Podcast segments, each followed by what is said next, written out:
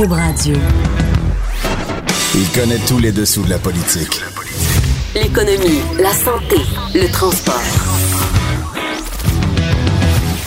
Il vous fait réfléchir, il vous fait comprendre. Il va au cœur des choses. Là-haut sur la colline. Cube Radio.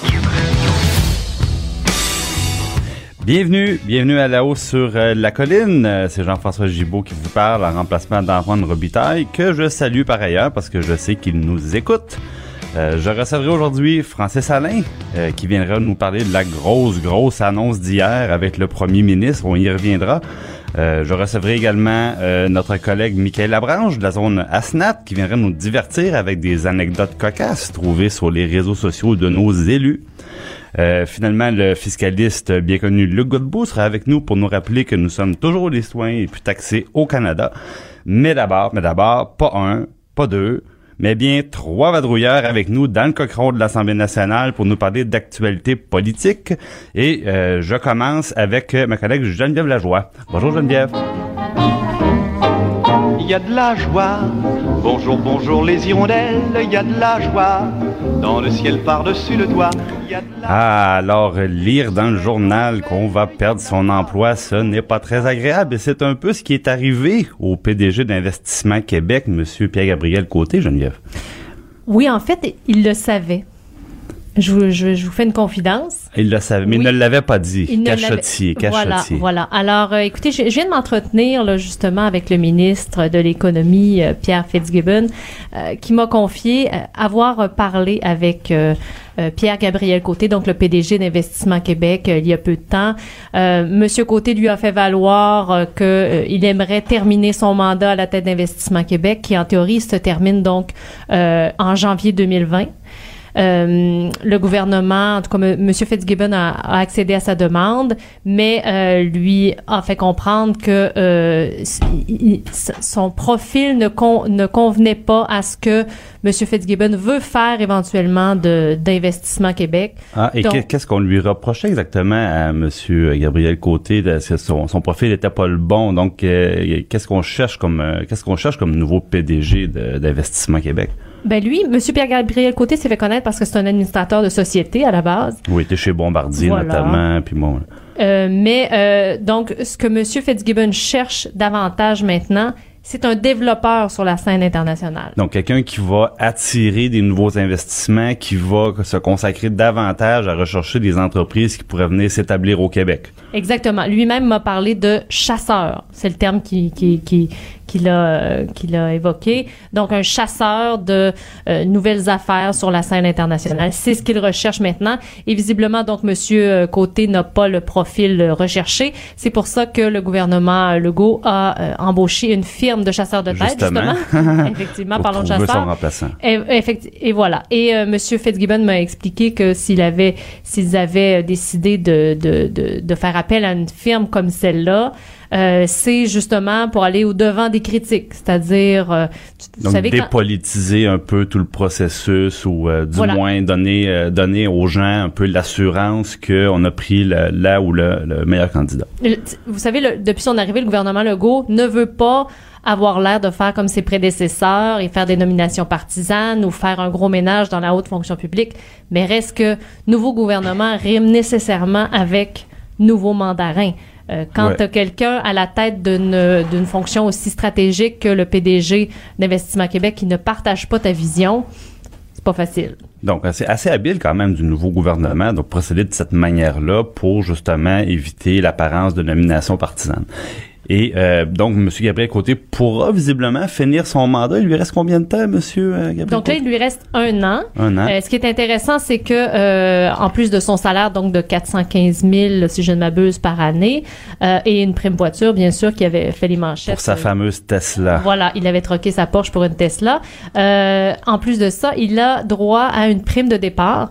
Alors, si le gouvernement Legault avait décidé de le congédier avant la fin de son mandat, il aurait eu droit à une prime À de une prime de départ. Mais il a aussi droit à une prime de départ si le gouvernement Legault ne le reconduit pas dans ses fonctions en janvier prochain pour un autre cinq ans de mandat. Et c'est ce qui arrivera. Donc, il aura droit à une prime Donc, qui pourra- pourrait atteindre, euh, c'est au- ça va être autour de 150 000, peut-être un petit peu plus. Ah, donc il arrivera quand même à se consoler. Effectivement. Très bien. Merci Geneviève. Merci. Et maintenant, euh, je me retourne vers Patrick Belrose. Bonjour Patrick. Des roses, mademoiselle, car j'ai rendez-vous.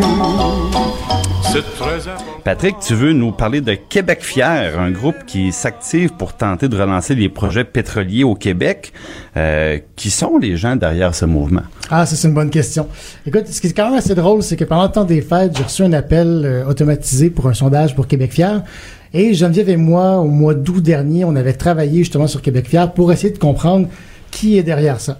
Euh, ce qu'on peut savoir, ce qu'on peut comprendre, c'est que c'est des gens de la droite libertarienne qui sont souvent liés au Parti conservateur canadien, même s'il n'y a pas de lien formel entre le parti et Québec Fier. Donc ça, c'est des gens qui Qui ont aiment pas la ça. réglementation, qui aiment pas les impôts, qui aiment pas, donc ils veulent le moins de règles possible. Exactement. Voilà. Et cet été, quand ça a été lancé, on a pu comprendre que euh, ces gens-là, en fait, en avaient contre le, Parti libéral, que ce soit au fédéral ou au Québec, et voulaient justement faire battre les libéraux de Philippe Couillard. On sait aussi que Éric Duhem était impliqué dans l'origine du projet. Là, c'est pas clair. Est-ce que c'est lui qui a eu l'idée? Est-ce que c'est lui qui l'a lancé? Mais clairement, dès les premiers, premières semaines du projet, il était impliqué. Et là, maintenant, après avoir euh, attaqué les libéraux Philippe Couillard et euh, bon, ceux qui ont, été battus aux élections, maintenant Québec Fier se tourne vers le pétrole. Et le sondage que j'ai reçu, je crois qu'on a un extrait euh, sonore. Le sondage que j'ai reçu invitait les gens, en fait, à donner leur appui à, des, à l'exploration du pétrole ici au Québec. Je crois qu'on peut écouter l'extrait sonore. Bonjour. Ici Nick de Québec Fier. Les entreprises ici veulent investir des milliards pour développer nos ressources naturelles au Québec et créer des emplois québécois bien rémunérés, tout en réduisant notre dépendance à Trump et aux pays comme l'Arabie saoudite. Êtes-vous en faveur d'un développement responsable des ressources au Québec qui va créer des bons emplois et la richesse ici au milieu du Moyen-Orient? Alors, Oh oui, là là, ouais, on, on a l'impression que ça vient de loin, hein, comme on appelle l'accent Il y a un anglophone. quelque chose franco-ontarien, j'ai l'impression, Oh. dans, l'accent, en effet. Euh, donc, on peut voir que vraiment les questions sont très biaisées, très, très orientées. Très tendancieuse. Euh, ouais. Est-ce qu'on devrait créer des emplois bien rémunérés ici plutôt que de faire venir du pétrole de l'Arabie Saoudite? Et déjà, j'ai parlé avec le responsable du groupe euh, Québec Fier et déjà, avec les données préliminaires, on me dit, écoutez, il y a un appui fort dans la population pour l'exploration du pétrole ici au Québec. Donc, on voit que c'est un petit peu orienté. Et quand je parlais de, des reportages qu'on a fait cet été avec Geneviève, on avait pu démontrer, en fait, que le patron de l'Association pétrolière et gazière du Québec, Michael Binion, avait fait euh, un appel de dons aux entreprises pétrolières du Québec euh, à travers une conférence téléphonique pour aider à financer Québec Fier. Michael Binion dit qu'il n'est pas à l'origine du groupe, mais clairement, il supporte le groupe. Clairement, supporte Et maintenant, on voit que quelqu'un avec des intérêts pétroliers euh, se sert de Québec Fier pour justement un peu créer Ouais. un appui populaire pour s'assurer que le gouvernement le gouvernement de M. Legault aille de l'avant avec l'exploration Et pétrolière. ça, ça Québec. coïncide avec un peu l'émergence de nouveaux projets dans l'actualité aussi au Québec. Bon, il n'y en a pas des tonnes, mais disons deux, deux plus récents peut-être. là. Exact. On fera pas de lien euh, clair parce qu'on ne sait pas s'il y a des liens entre les deux. Mais clairement, il y a un projet de gazoduc pour amener du gaz naturel de l'Ontario vers Saguenay et aussi l'exploration euh, du réservoir Galt en Gaspésie. Donc, peut-être qu'il n'y a aucun lien entre, avec ces deux projets-là, mais clairement, Il y a une coïncidence qui- dans qui le temps. pousse pour un appui à l'exploration Ouais. des hydrocarbures ici au Québec. Fort intéressant. Merci Patrick. Euh, ça fait maintenant plus d'un an que la luminerie de Bécancourt est en lockout. Pourquoi le conflit traîne en longueur? J'en discute avec Charles Le Cavalier qui effectue son grand retour ce matin. Bonjour Charles. Bonjour. Ça va bien? Parle de toi. On voudrait bien savoir ce qui se passe. Si t'es Donc. par ailleurs qu'on n'a pas entendu le grand succès de Gigi Lamoureux. Ah, ben il sera de retour la semaine prochaine, on me dit. avec, avec le compteur. Ah! Ah, je vois qu'on était prêts. Je vois qu'on y avait des complices dans la pièce, je crois. Alors Charles, euh, euh, sur un- une note un petit peu moins joyeuse, euh, du côté de Bégancourt, là, là, c'est long, un an. Euh, Qu'est-ce qui se passe? Ben, c'est un conflit qui, qui, qui, on en parle dans les médias euh, de- depuis un an déjà. Il semble vraiment qu'il n'y a pas de négociation euh, entre l'employeur et le syndicat. euh, à Bécancourt. Il y avait Lucien Bouchard qui avait été nommé comme médiateur. Mais pour l'instant, ça piétine. J'ai parlé avec le ministre tantôt, là, qui, qui, bon, qui espère euh, que les partis fassent preuve de plus d'ouverture et, et mais c'est pour l'instant c'est un conflit qui semble être vraiment bloqué. Mais le, le- le premier ministre en campagne électorale avait pas promis de s'en occuper lui-même de ce dossier-là, s'il fallait même d'aller les rencontrer aux États-Unis. Oui, François Legault, moi j'étais là le 11 septembre, rencontré des travailleurs et puis a dit, il dit faut, faut aller à Pittsburgh euh, rencontrer les présidents, euh, les, les- dirigeants d'A- d'Alcoa qui possèdent l'entreprise. Euh, bon, le ministre Boulay est allé en novembre à Pittsburgh, mais le premier ministre n'est pas allé. Le président du syndicat d'ailleurs demande à ce que ce soit le premier ministre. Là, maintenant, ça fait un an que ça piétine. C'est un gros impact aussi dans, dans toute cette région-là. Ben, normalement, c'est des bons salaires, hein, M. Legault, les bons emplois. Là. On parle d'emplois bien payés dans ce cas-ci. Là. Oui, puis après ça, ça, c'est des familles qui sont touchées, puis ensuite c'est des commerçants, Les commerçants, du coin. ben oui. Donc c'est un gros impact. Puis il y a un impact pour Hydro-Québec aussi. Là. Oui, le, le- ça c'est assez étonnant, c'est qu'en fait, euh, dans le contrat d'Hydro-Québec qui vend beaucoup d'électricité parce qu'une aluminerie ça consomme énormément d'électricité pour fonctionner. euh, en 2014, dans le contrat, il y, a, il y a un élément qui est ajouté qui fait que le- un lockout c'est considéré comme un élément de force majeure. Donc qui, qui soustrait l'entreprise à ses obligations d'acheter l'électricité euh, fournie par Hydro-Québec. Donc, euh, le syndicat euh, calcule que depuis un an, Hydro-Québec a perdu plus de 215 millions de dollars en vente d'électricité. C'est énormément d'argent. Et là, pourtant, on dit un cas de force majeure. Moi, j'avais regardé un petit peu le contrat. Bon, quand on parle de déluge naturel, on peut comprendre. Il est même question de guerre civile. On dit ça, c'est des cas où l'entreprise peut ne pas respecter son contrat.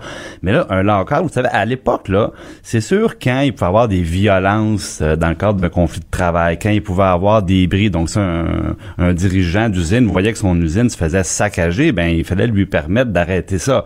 Mais là, dans le cas de Bécancourt, il n'y a rien de ça, il me Non, non, non, tout à fait. D'ailleurs, c'est la, question que le syndicat se pose. Pourquoi cette clause-là a été ajoutée en 2014?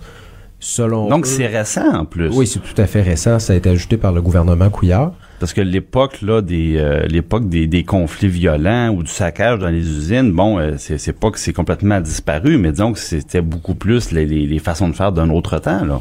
C'est ça. Et puis bon, le, syndicat euh, dit que ça vient ça a complètement changé l'équilibre des, forces le- entre le- le- les syndiqués et euh, les patrons.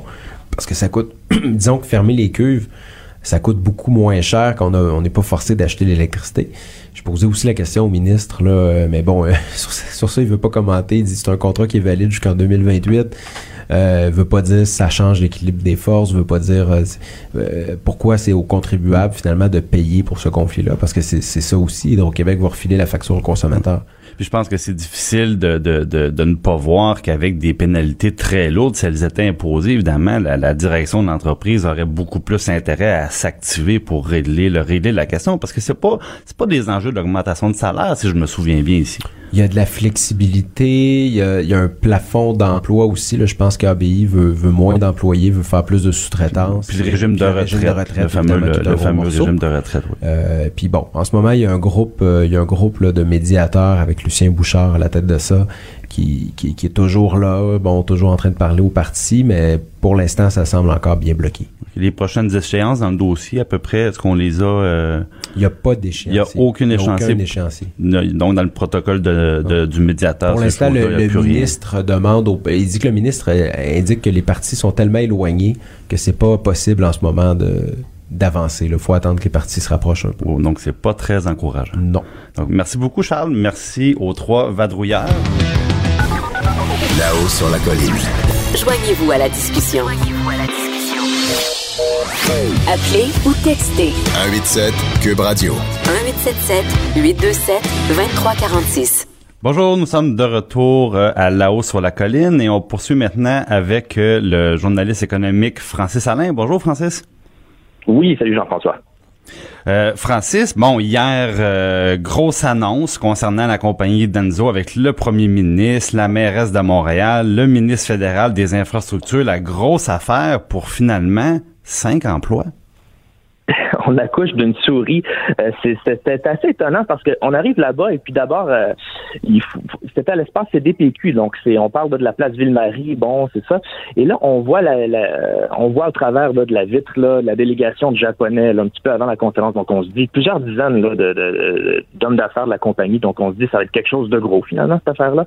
Et là ensuite la sécurité du premier ministre, hein, l'homme politique le plus important du Québec, on s'entend, hein, le numéro un. Ben oui. Euh, le ministre de l'Infrastructure, comme vous avez dit, là, M. Champagne, la mairesse aussi, sa garde rapprochée, le chauffeur, toute la gang. Et puis on se dit, mon Dieu, ça va être gros. Là, on voit le premier ministre passer.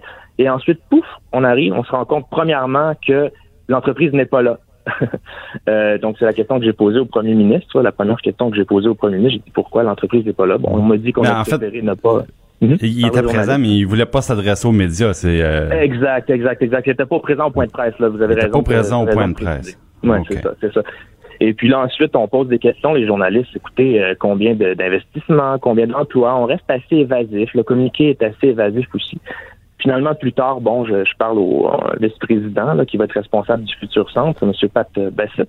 Et là, on me dit que même lui, il est comme pas trop clair. On me dit que c'est peut-être, probablement cinq personnes. Donc, assez étonnant, oui, en effet.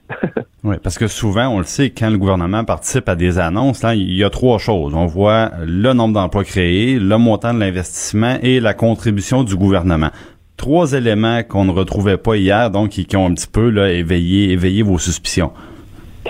Ben, en effet, c'est qu'on est allé, je veux dire, on pose toujours ces questions-là et tous les journalistes ont posé ces questions-là. Bon, le 5, on peut prendre le 5, bon, plus ou moins 5, d'accord, 5 personnes. Et puis, le, comme disait le premier ministre, des fois, on commence des centres de recherche avec 10, 20, il peut y avoir plus de personnes s'il y a de la commercialisation qui se fait. C'est un peu l'argument de M. Legault, d'ailleurs. Euh, côté argent public, moi, on m'a dit, bon, à part les crédits d'impôt de, de, Montréal International, bon, pour la main-d'œuvre, tout ça, il n'y a pas eu d'enveloppe spéciale. Moi, j'ai posé euh, spécifiquement Rien la de question. spécifique, là. Non, c'est ça. Des fois, il y a des enveloppes un peu bon forfaitaires. On donne, euh, je sais pas, 2 millions, 5, 10 millions pour lancer l'affaire. Là. on n'avait pas ça. Et puis, on sait pas trop non plus quand est-ce que ça va être lancé. On sait que c'est commencé. Donc, on se dit, mon Dieu. Et là, on regarde le communiqué aussi, puis on a des citations du premier ministre Justin Trudeau.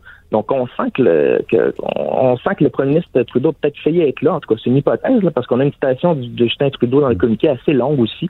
Donc, on ben, c'est peut-être le, c'est peut-être le seul qui a lu les, les petits caractères, là, parce que moi, je m'explique mal que, par exemple, au bureau du, du premier ministre, on, on déplace le premier ministre, on convoque les journalistes.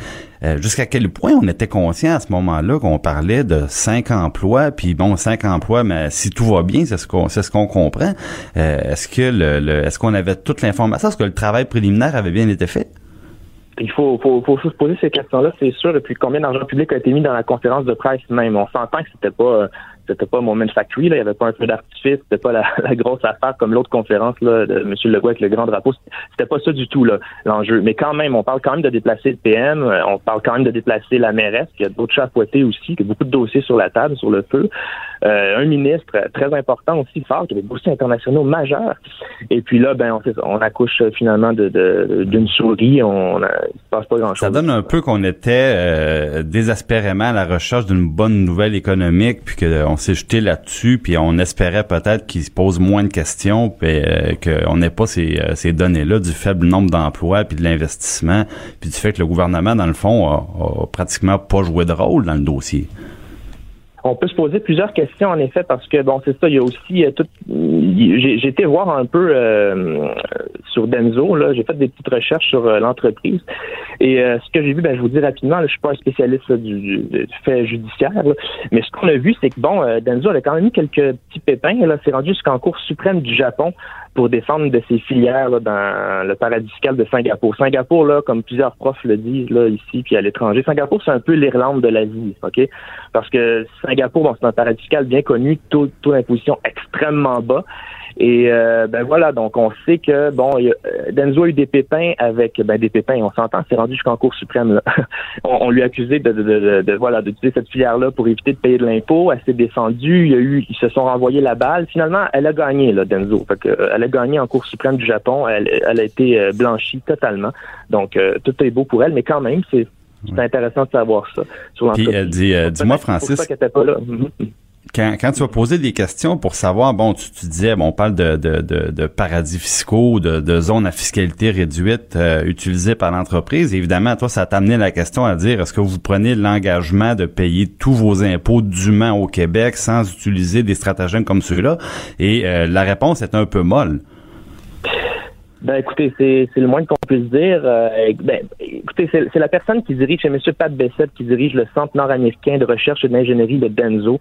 Donc euh, peut-être que c'est une hypothèse, peut-être que c'est quelqu'un plus dans le génie que quelqu'un, c'est peut-être pas un CFO, un chef des finances, peut-être aussi, mais quand même, Monsieur est, est la figure euh, bon de, de proue, euh, la figure emblématique euh, du futur centre. Il doit être au courant de ces affaires-là. S'il est au courant de la fiscalité, des crédits d'impôt, est-ce qu'il est au courant de l'impôt payé aussi? C'était mon hypothèse. Moi, ce qu'il m'a dit. Surtout, Surtout parce qu'il a question d'un- centre de recherche. Et là, moi, je me souviens quand il y avait eu là, la, commission parlementaire ici à Québec sur les, paradis fiscaux, euh, les gens du ministère des Finances nous expliquaient que euh, une des façons très utilisées pour essayer d'éviter de payer de l'impôt dans les pays occidentaux, c'est ce qu'on appelle les, fameux prix de transfert. C'est-à-dire, par exemple, de jouer sur les endroits où une compagnie, ses filiales, déclare ses dépenses, comme justement des dépenses encourues pour faire de la recherche, et les endroits après ça où on, déclare les revenus. Ce qu'on fait, c'est que les, les entreprises entre elles se vendent, par exemple, de la propriété intellectuelle. Et là, c'est dur de donner une valeur à ça. C'est dur pour le contrôleur d'impôts de dire, ben, le transfert de propriété intellectuelle, ça représente une dépense de temps. Et à ce moment-là, c'est là que la compagnie peut euh, jouer un petit peu avec ses différentes juridictions pour payer moins d'impôts. Mhm, mhm. Ah oui, il existe, il existe beaucoup de, de façons de faire ça. Moi, je prête aucune mauvaise intention à l'entreprise. Comme je vous dis, comme je dis, euh, elle a été euh, blanchie là, en Cour suprême, donc on peut pas. Par contre, moi, quand je pose la question, puis on me dit, vous savez, c'est une bonne question, je suis pas certain, je vais devoir demander au comptable. Ah bon, c'est quand même une drôle de, réponse. Puis ensuite, quelques heures plus tard, ben, on m'envoie une déclaration là d'une porte-parole qui dit bon, on va respecter toutes les lois et réglementations en vigueur dans tous les pays. Donc on corrige un peu, on rectifie le tir finalement. Mais c'est seulement important de noter tout ça finalement parce que c'est un nouveau joueur. C'est présenté comme une bonne nouvelle. Euh, donc voilà, il faut, faut juste savoir qui parle, mais on, on présume aucunement d'aucune mauvaise intention évidemment de l'entreprise. On peut juste noter son, son c'est sur son site web d'ailleurs tout ce que je vous dis là, là c'est un communiqué. il y a eu, il y a eu une hésitation donc qui, euh, qui nous a amené à, un peu à, à être plus euh, un petit peu suspicieux. là. Euh, c'est pour ça ne sont pas présentés aux journalistes aussi. C'était une, une des, des Ah, hypothèses. c'est une des hypothèses, effectivement. Euh, Francis, rapidement, avant de, avant de se quitter, je voulais revenir un petit peu sur le cas de euh, l'entreprise Fordia. Donc, un, un siège social qu'on a perdu. Hier, on avait en entrevue Monsieur Michel Nadeau qui disait que tant qu'à lui, bon, Fordia, malheureusement, ce n'était pas une société euh, stratégique, ce n'était pas un fleuron, comme on dit dans le jargon. Euh, je pense que du côté des réactions, le premier ministre avait pas, avait pas exactement la même vision. Non, j'ai écouté euh, votre entrevue, c'était très intéressant d'ailleurs. Euh, c'est tout le temps intéressant d'entendre euh, l'ancien PDG là, de la Caisse de dépôt, La Caisse de qui, qui, qui a- il y a des bons, euh, une bonne vision là-dessus, sur ces enjeux-là. Effectivement, ben c'est sûr que c'est quoi un fleuron? Qu'est-ce qui est pas un fleuron? Là, on peut jouer sur les mots. Est-ce que c'est un fleuron? C'est un joyau. Quand l'entreprise a 80 millions de chiffre d'affaires, euh, tu sais, une entreprise, là, des, des employés, 70% de ses employés au Québec, euh, leader mondial. Tu sais, moi, on me dit ça, fait que je vérifie, mais euh, en vérifiant, je me rends compte que c'est vrai. C'est un leader mondial en outils diamantés. Hein, tu sais, les outils, là, ça prend, bon, des diamants, là, tout ça, pour avoir des outils solides. Donc, vraiment reconnu, la société, très, très reconnue. Et là, euh, lui aurait aimé garder toute cette expertise-là ici, parce que quand on a un siège social, euh, que fleuron ou pas, là, qu'on s'entende ou pas sur le mot fleuron, peu importe, quand on a une entreprise de ce type-là qui est là depuis 40 ans, ben, c'est des emplois c'est c'est des emplois, c'est c'est des fiscalistes, c'est des comptables, c'est des... Vous comprenez ce que je veux dire? Il y a, Ben, tout à énormément fait, là, de c'est choses. tout ce qui gravite autour. Là. Ben oui, le- en même temps, le- je me rends compte que le premier ministre, par exemple, fait un peu le même constat que euh, notre expert Michel Nadeau, c'est-à-dire que ça aurait pris un partenaire pour être capable de, de reprendre l'entreprise, parce que c'est pas le rôle de la caisse de dépôt carrément de d'opérer au, au jour le jour une entreprise comme celle-là. Là. Bien sûr, bien sûr, mais c'est ça. Il y en avait un partenaire. On peut pas savoir c'est qui. Je sais pas c'est qui le partenaire. Il y en avait un partenaire, puis ce partenaire-là plaisait pas à la caisse. Là, je je sais pas. Peut-être qu'il y avait des bonnes ou des mauvaises raisons. Il y avait leur raison. En tout cas, c'est à eux de juger. C'est pas moi de juger. Je sais pas. Il y en avait un. Visiblement, ça a pas plu à la caisse. Et puis, euh, donc, monsieur a pas pu garder ça ici, mais il a essayé quand même. C'est pendant un an. On parle. On a multiplié les rencontres. Là. On a même rencontré ce qu'allait devenir son président du Conseil du Trésor, là, monsieur Christian Dubé, qui s'est déplacé là-bas, rencontré le président de Fordia. Monsieur Fitzgibbon aussi, quand il était dans Walter Capital, s'est présenté là-bas. Donc, il y a eu quand même, et puis c'est, drôle de voir que ces deux personnes-là font partie de l'équipe euh, vedette économique aujourd'hui de M. Legault. Mais Legault était, quand même très sensibilisé à l'enjeu hier quand il répondait à la question. Il disait qu'il voulait donner un nouveau mandat investissement Québec là, au cours des prochaines semaines, au cours des prochains mois, et puis qu'il il dit avoir l'enjeu à cœur. Il le répète souvent, et puis euh, il met beaucoup d'énergie euh, là-dedans, de vigueur là, dans ses réponses. Ben, puis justement, là, on a Geneviève Lajoie qui nous apprenait ce matin qui sont à la recherche d'un d'un nouveau d'un nouveau pilote pour Investissement Québec sur ces euh, notamment sur ces sur ces questions-là. Mais bon, il reste que c'est euh, c'est un, un peu un faux départ pour Monsieur Legault qui euh, qui en a fait une priorité les dernières années. On commence avec le, le, le, le bilan économique des 100 premiers jours avec la, la perte d'un siège social malheureusement. Donc tout ça, ça sera à suivre. Un gros merci Francis Alain. Là-haut sur la colline. Pour nous rejoindre en studio, Studio à commercial cube.radio. Appelez ou textez 187 Cube Radio. 1877 827 2346. Nous sommes de retour à la hausse sur la colline et bon, c'est vendredi après-midi, c'est le temps de se divertir et de rire un peu. Je reçois euh, Michael Labranche, notamment de la zone ASNAT. Bonjour Michael. Salut.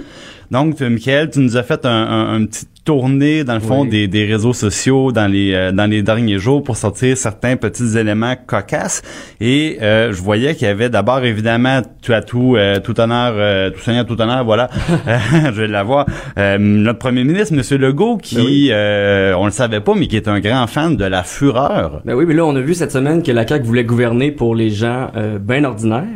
Fait que là, qui, qui regardait la fureur la semaine passée, samedi dernier?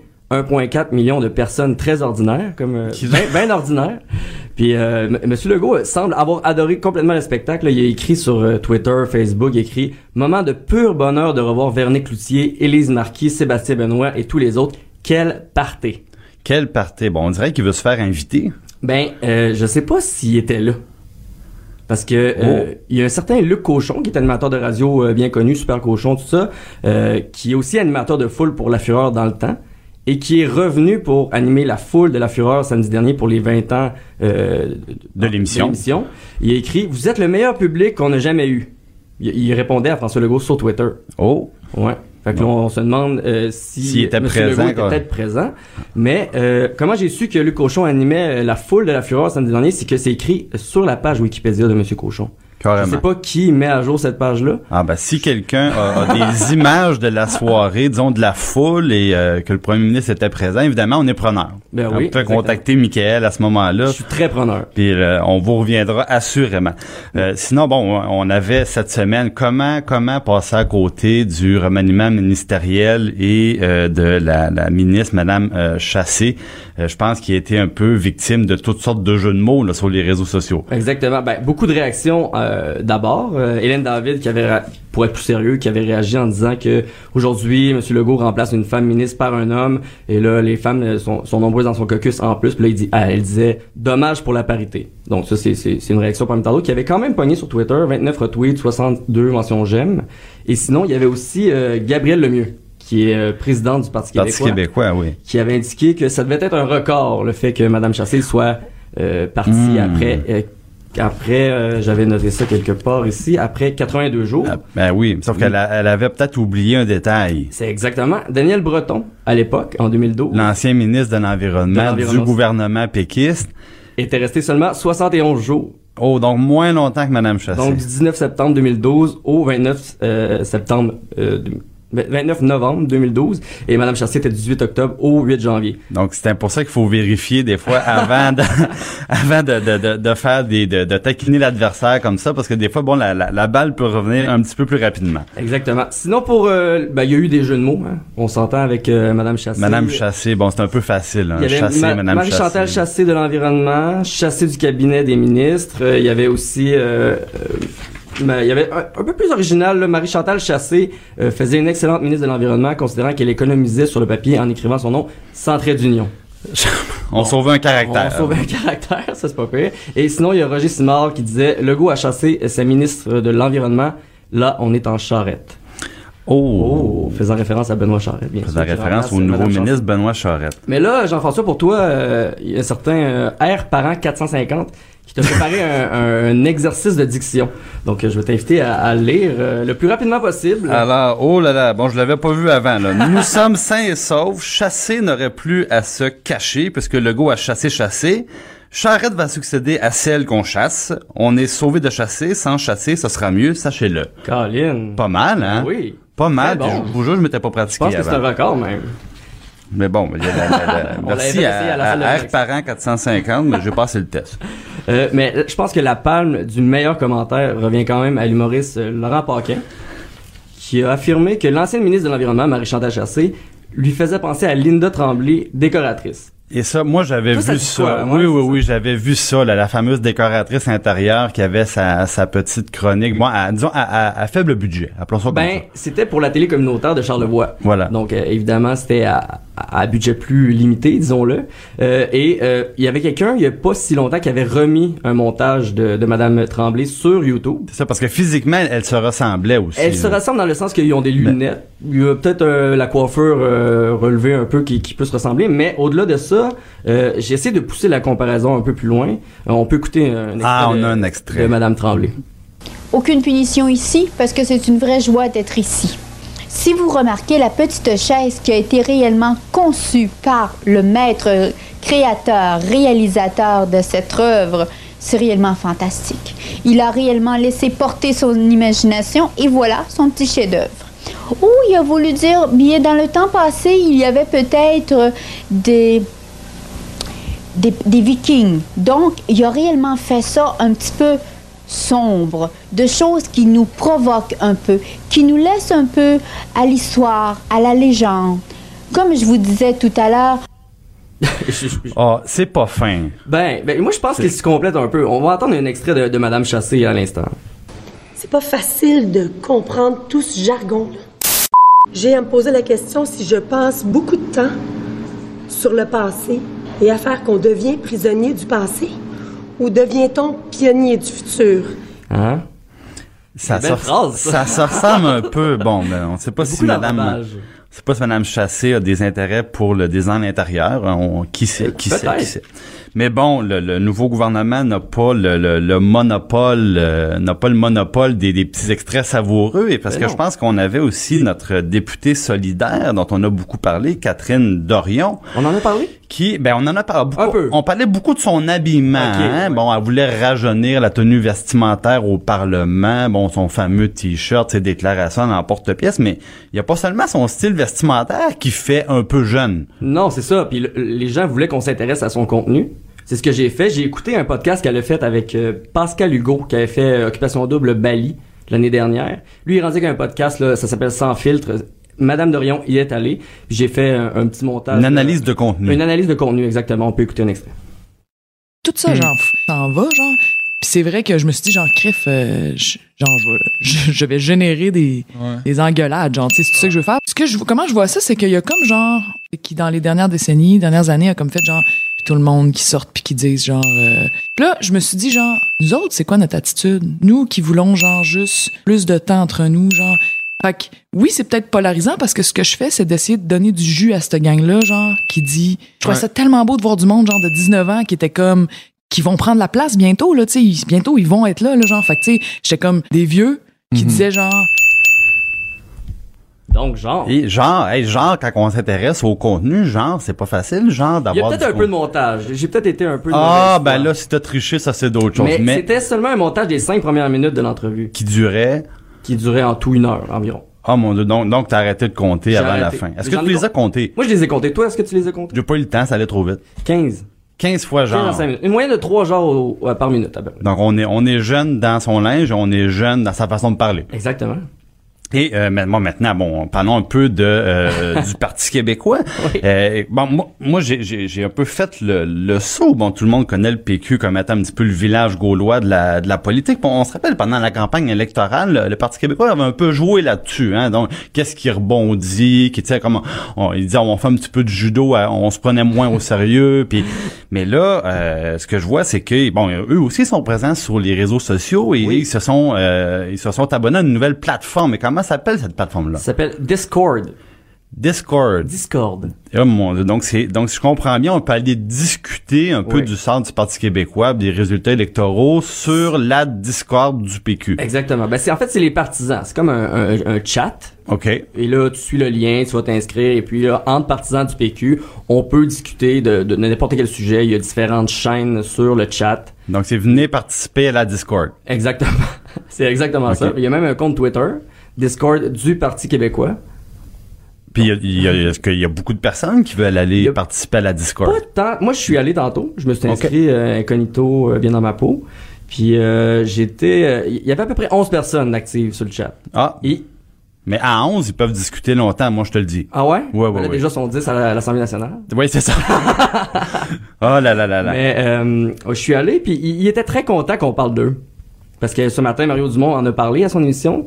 Et puis, euh, il était très content. Il disait là, de la bonne publicité ou de la mauvaise publicité, on est content, il y a plus de... de Parlez-en mal, parlez-en bien, parlez-en. Mais voilà. Exactement. Et euh, on a aussi un député qui, ben lui, c'est un habitué des, euh, des médias, puis est-ce qu'il s'ennuie? Euh, je sais pas s'il s'ennuie, mais en tout cas, il essaie de, de mettre à profit ses, euh, ses, ses habiletés de journaliste et d'animateur télévision euh, pour ses fonctions d'élu, ça c'est sûr, parce qu'il a transformé son bureau de comté en... En mini-studio? En studio de web télé communautaire, en, en genre de web télé communautaire, comme il l'a décrit dans, dans sa description sur YouTube. Et puis là, euh, à date, je pense qu'il y a quatre vidéos sur sa chaîne YouTube, avec environ 400, euh, 400 personnes qui ont peut-être visionné l'ensemble 400. des vidéos. Et il y en a une là-dedans qui, qui, qui décrit un peu euh, sa, sa- sa démarche, pourquoi il fait ça. Dans le fond, il veut, il veut rencontrer les intervenants euh, de son comté, peu importe. Mais ce qui est drôle, c'est quand il présente son studio, c'est euh, le caméraman qui le suit dans sa visite guidée. Elle a oublié le miroir. Il a oublié le miroir. Oh mon dieu. Il Ça- se filme pendant un bon 4 secondes.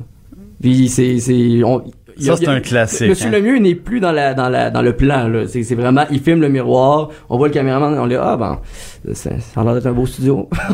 Oh mon dieu. Donc, il avait pas amené le, le livre complet, le petit manuel là, de, la, de la production. Il y, a, il y a des, des bouts qui sont restés euh, chez les anciens employeurs. Exactement. Et peut- peut-être un petit scoop là, je pense que euh, Oh. le ministre euh, Christian Dubé il va y aller parce que ont- j'ai vu un échange Twitter Oh, non, il y aura un invité de marque. il avait l'air intéressé à aller dans le studio Saint-Jean. Ah, ben, on sait jamais. Peut-être une nouvelle chaîne YouTube parmi les plus populaires au monde. Merci beaucoup, Michael Labranche, pour ce moment de divertissement. Donc, de notre côté, euh, on va à la pause et après ça, nous recevons le fiscaliste Luc. On dit souvent que les murs ont des oreilles. Nous, on a deux vraies oreilles à l'intérieur des murs du Parlement. De 13 à 14. Là-haut sur la colline. Alors, nous euh, revenons avec notre dernier segment euh, de l'émission pour aujourd'hui nous recevons euh, le titulaire de la chaire de recherche en fiscalité et en finances publiques de l'Université de Sherbrooke, Monsieur Luc Godbout. Bonjour Luc. Bonjour, Jean-François. Alors Luc, vous venez de déposer cette semaine votre bilan annuel de la fiscalité au Québec. Bon, c'est un, devenu un classique dans, dans votre cas. Euh, ça s'améliore un peu, mais on voit qu'on reste des particuliers parmi les plus imposés au Québec. Ben c'est ça, c'est c'est pas c'est un navire là, ça peut pas bouger très très rapidement, mais on a collecté sur le territoire québécois, gouvernement fédéral, gouvernement du Québec, les villes, les commissions scolaires, le, le RRQ, etc. On a collecté 156 milliards de recettes fiscales. Puis si on divise ça par le PIB, ça nous donne, dans le fond, la part de ce qui a été créé en valeur économique au Québec, qui est consacré aux impôts. On parle de 37,3. 37,3. Oui, pour cent. Donc, puis ça, on peut se comparer. Donc, si on se compare avec le reste du Canada, si on se compare avec euh, les pays de l'OCDE, ça nous donne un peu une façon de voir où on se classe. Puis euh, on- au Canada maintenant, parce qu'on nous dit tout le temps, on est les on est les plus taxés au Canada, voire même en Amérique du Nord. Est-ce que c'est est-ce que c'est encore vrai en 2017 C'est encore vrai en 2017. euh, c'est vrai depuis 1982, donc euh, c'est pas pas une grosse nouvelle. Mais oui, euh, parmi les dix provinces canadiennes, c'est ici que le poids de la fiscalité dans l'économie est le plus grand. Par contre, on pourrait dire bonne nouvelle. Depuis 2014, l'écart s'est rétréci. Ben voilà. Puis aussi, bon, j'entends là, euh, j'entends déjà des plusieurs personnes que je connais qui qui, qui nous crient là, mais voyons, euh, vous devez parler des, des services qu'on reçoit en retour. Donc, euh, est-ce que on a quand même comme citoyen euh, plus de services comme on est taxé davantage? Mais, mais nous, c'est pas l'exercice c'est- en ce moment, mais on, on reconnaît d'emblée que si on paye des impôts, il y a des services en échange. Et, et donc, si le ratio de poids de la fiscalité il est faible en Saskatchewan qu'au Québec, ben au Québec, on a des garderies à contribution réduite qui ont pas, on a d'autres choses qui ont pas. Donc, c'est sûr que ça permet ça. Mais l'exercice, comme on fait un exercice annuel, on veut mesurer, on veut ramasser sous un même document l'ensemble des indicateurs en matière de fiscalité. Donc, on porte pas attention aux services publics reçus, mais on est conscient que ça existe, là. Voilà, parce qu'il il reste que quand on fait cette comparaison-là, on, on ne tient pas en compte le coût des services privés qui, dans d'autres juridictions, sont payés de la, de la poche des citoyens, comme si, par exemple, dans, dans un, un pays, il n'y a pas de garderie publique, ben, on on n'a pas dans votre calcul, par exemple, le coût que les parents vont mettre chaque semaine pour la garde de leur enfant, par exemple. Tout à fait. Puis le, le meilleur exemple de ça, c'est si on se compare aux États-Unis, puis on dit hey, aux États-Unis, le poids de la fiscalité, il est 27 Oui, mais ils consacrent combien individuellement en soins de santé, tu sais? Voilà, donc ça, ça pourrait, écoute, ça- c'est une, c'est une étude d'envergure, mais c'est quelque chose qui pourrait être intéressant peut-être pour le futur. C'est ça, mais, mais c'est, difficile. Donc, c'est pour ça, là, nous, on se limite à dire, voici le plus, un indicateur qui est pas parfait, mais c'est un indicateur qui permet, avec les données de l'OCDE, de se comparer et de dire c'est quoi le poids de la fiscalité dans l'économie.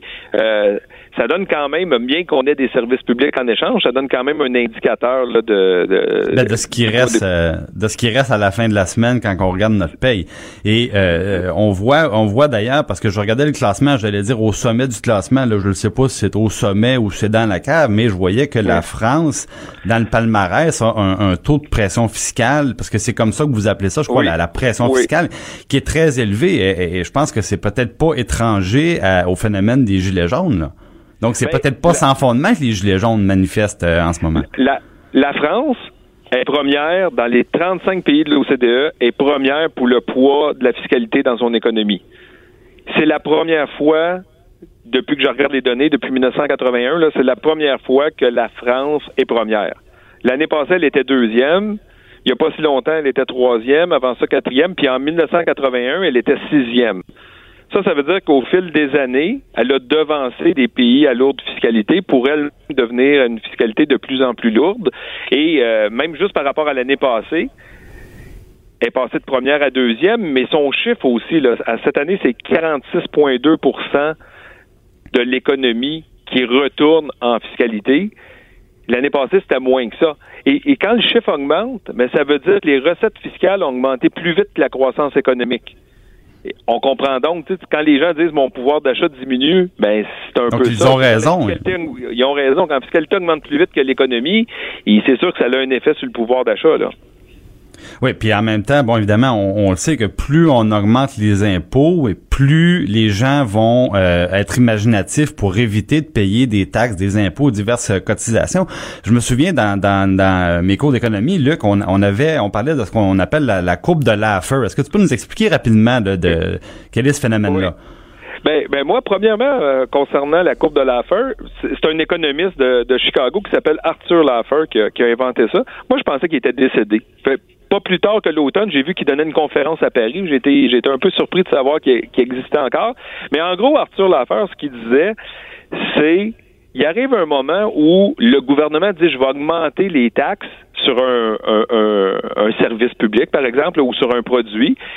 Et en augmentant le taux de la taxe, le gouvernement reçoit moins de recettes. C'est ça un peu la courbe de l'affaire. Il y aurait comme un espèce de point de rupture où les gouvernements augmenteraient les taux, puis ça donnerait moins de recettes. Dans la vraie vie, on n'a pas vu ça souvent appliqué, mais je peux donner une anecdote là, qui peut illustrer le- la fois au moins où on aurait vu ça au Québec. C'est probablement autour de 1994 avec les taxes sur le tabac. Sur le Donc en tabac. 1994, un, le monde fumait. Et euh, deux, les taxes, les, les- la contrebande était rendue tellement élevée que tout le monde connaissait quelqu'un qui fumait, qui achetait ses cigarettes de contrebande. Et un- un- un- une journée donnée, à 3h15 de l'après-midi, le ministre des Finances du Québec, le ministre des Finances de l'Ontario, puis le ministre des Finances fédérales ont dit on baisse la taxe sur les cigarettes de 20 pièces la cartouche maintenant. Puis en faisant, en faisant ça, ben la, baisse était tellement significative que les gens se sont remis à aller acheter des cigarettes au dépanneur plutôt que de l'acheter de contrebande. Et même en baissant de 20 la taxe sur la cartouche, ils ont eu plus de recettes fiscales l'année suivante qu'il y en avait l'année d'avant avec des taux beaucoup plus élevés. C'est- l'exemple que je donne à mes étudiants pour dire, il y a un Ben moment, ça, ça lit la courbe de l'affaire en, en application. Là. Donc c'est rare, mais ça existe. Et même au Québec, on a un exemple évidemment qui, qui est très clair et dont je pense que les, euh, les gens d'un certain âge se rappellent très bien de ça. Euh, mais ça m'amène à la question suivante, Luc. Euh, au Québec, il nous reste combien de combien de, places dans notre régime fiscal pour augmenter les taxes et les impôts? Je voyais la, dernière campagne électorale, là, euh, je pense notamment à Québec solidaire, qui disait, on, nous, on veut avoir 13 milliards de, nouveaux revenus. Euh, à 13 milliards de nouveaux revenus, euh, est-ce qu'on s'approche de, phénomènes problématiques comme ceux-là? Ben, c'est sûr que ah, c'est pas écrit à quel c'est pas écrit dans le livre où il y a le point de rupture, tu sais. Moi, je pense que euh, pour aller dans le sens, je ne veux pas dire que je suis en accord avec les, idées ou les propositions de Québec solidaire, mais avec Québec solidaire, par contre, il y avait un alourdissement du fardeau fiscal, puis il y avait une augmentation de l'offre de services publics. Alors, à l'heure des charges, c'est peut-être plus facile à accepter l'ensemble des Québécois de dire on va payer plus si on en reçoit plus en retour. Mais si on en paye plus puis on ne reçoit rien de nouveau en retour, c'est là que la révolte ou, ou la grogne ou euh, l'intolérance peut apparaître. Là. Puis il y a aussi des citoyens qui veulent demeurer libres de leur choix. Euh, puis c'est Oui. pour ça, je pense que ce qui arrive, c'est que euh, surtout en 2019, c'est c'est très facile de déplacer son argent dans beaucoup plus facile qu'avant, en tout cas déplacer son argent dans dans une autre province, dans dans, dans un autre pays où la charge fiscale est moins lourde. Et il y a le fameux euh, le fameux commerce électronique aussi qui fait en sorte que c'est beaucoup plus facile de faire ses achats dans euh, dans des endroits où le taux de taxe est plus bas. Donc, faut faire attention quand même. Oui, oui, il faut faire attention. C'est vrai qu'on vit pas en vase clos. Euh, pour le commerce électronique, ben là, il y le gouvernement du Québec a commencé à mettre des mesures en place justement pour que les achats en ligne, on commence avec les services, puis par la suite, on va aller sur les, biens, mais pour que les entreprises étrangères soient tenues de s'inscrire et perçoivent les, les, les- la, TP la TVQ, de sorte que euh, l'entreprise étrangère soit pas en concurrence avec une entreprise québécoise pour un même bien ou un même service qu'on perçoive ou qu'on perçoive pas la, TVQ. Mais c'est vrai que c'est un enjeu. Puis pour les citoyens, les citoyens sont de plus en plus mobiles. En tout cas, les Québécois sont plus mobiles en 2019 qu'ils ne l'étaient en 1980. Là. Et donc, ça aussi, si, Québec va tout seul avec une fiscalité sur euh, l'impôt sur le revenu beaucoup plus lourde qu'ailleurs, ce qui n'est pas le cas, mais si c'était le cas, ben c'est sûr que les gens peuvent décider de dire OK, ben moi je vais me déplacer à l'intérieur du Canada pour avoir un, impôt sur le revenu plus attractif. Le, le risque, c'est qu'on augmente les impôts pour avoir davantage de, de revenus pour faire des programmes publics plus plus vastes, plus généreux. Sauf que si on se trouve à augmenter les impôts, mais que les revenus vont pas euh, au même rythme, ben là, là, on a un problème qui est très difficile à surmonter à ce moment-là. Oui, tout à fait. C'est pour ça qu'il faut faire attention. Dans le fond, il faut rester tout le temps vigilant. Et, notre bilan, dans le fond, une, une sorte de portrait annuel. Donc, ça nous permet de nous comparer en termes de taux d'impôt avec les, les autres provinces canadiennes, en termes de poids de la fiscalité. Donc, c'est ça que ça sert. Pour un ministre des Finances, peut mettre ça dans son sac à dos. C'est un, dire, de un tableau de bord, c'est ça. C'est un tableau de bord, de effectivement. tableau de bord pour savoir comment on se situe et, et- et par où euh, par où on se dirige. Mais d'ailleurs, je pense qu'on on a un nouveau gouvernement au Québec qui euh, a beaucoup répété que le fardeau fiscal était trop lourd, qui s'est fait euh, notamment élire sur ce sujet-là.